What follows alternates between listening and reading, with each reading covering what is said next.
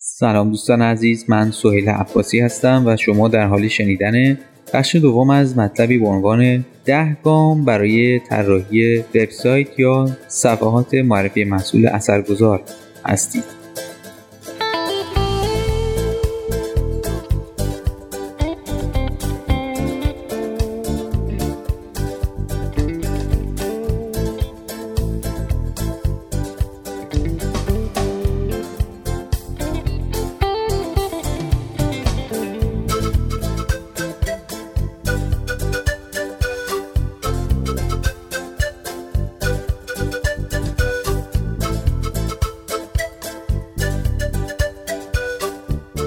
در این بخش گام های ششم تا دهم ارائه شدن، توجه شما رو به اون جلب کنم.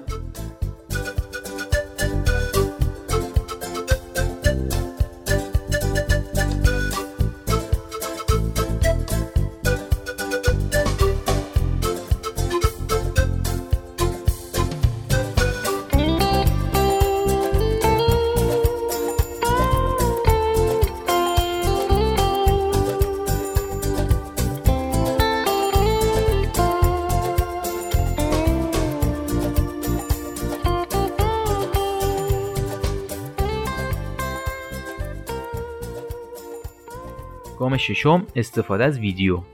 توضیح بدید محصول شما چطوری کار میکنه. همه ما از قدیم شنیدیم که شنیدن کی بود مانند دیدن.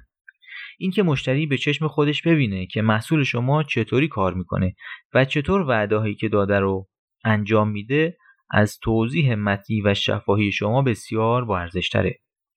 مردم بیشتر دوست دارن تا یه ویدیو رو نگاه کنن تا مطلبی رو بخونن.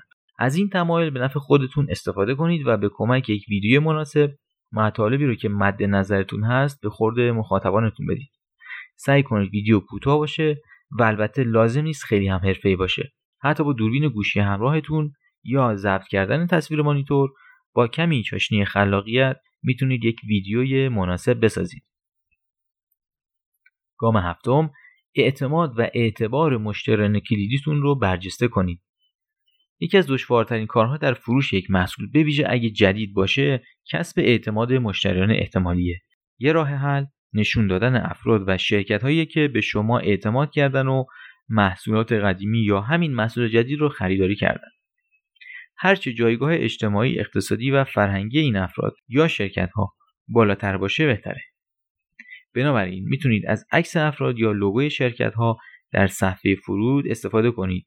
البته استفاده از تصویر افراد اثر بیشتری خواهد داشت، چرا که انسان‌ها دوست دارن با انسان در ارتباط باشن، نه با نماد یک کسب و کار.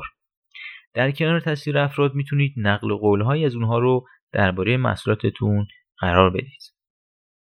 گام هشتم، قیمت محصول رو به مشتریان بگید. بعد از اینکه مشتریان احتمالی توجهشون به محصول شما جلب شد، از خودشون خواهند پرسید که حالا قیمتش چنده؟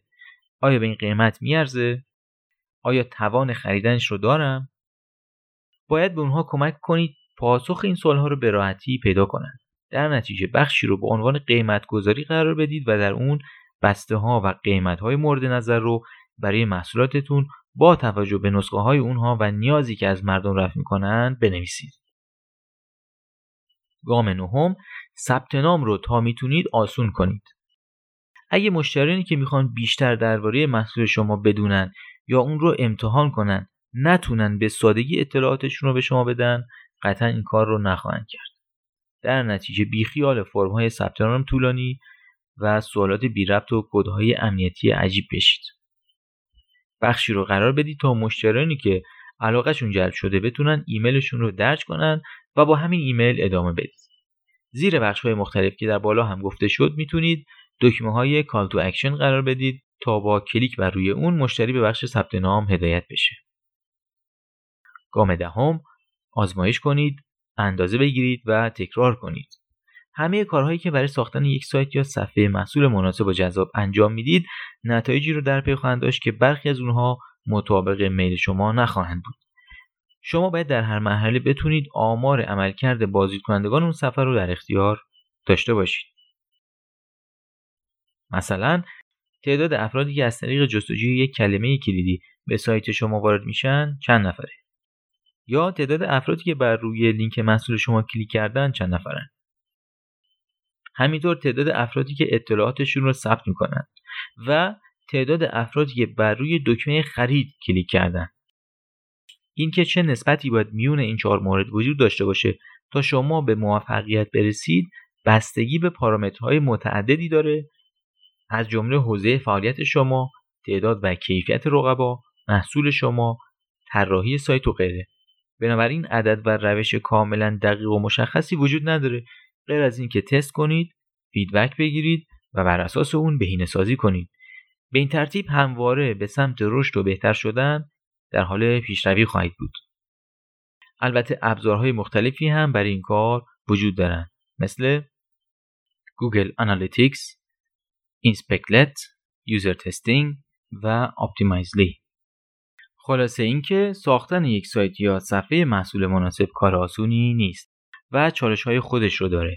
اما اگه درست انجام بشه و بر اساس روش علمی طراحی بشه، میتونه نتایج بسیار خوبی رو در پی داشته باشه.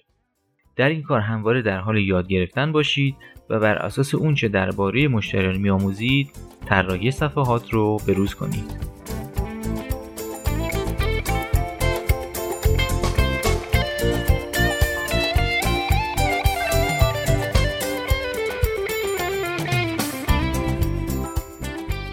دوستان، حالا نوبت شماست. شما برای طراحی یک صفحه فرود مناسب چه کارهایی انجام میدید؟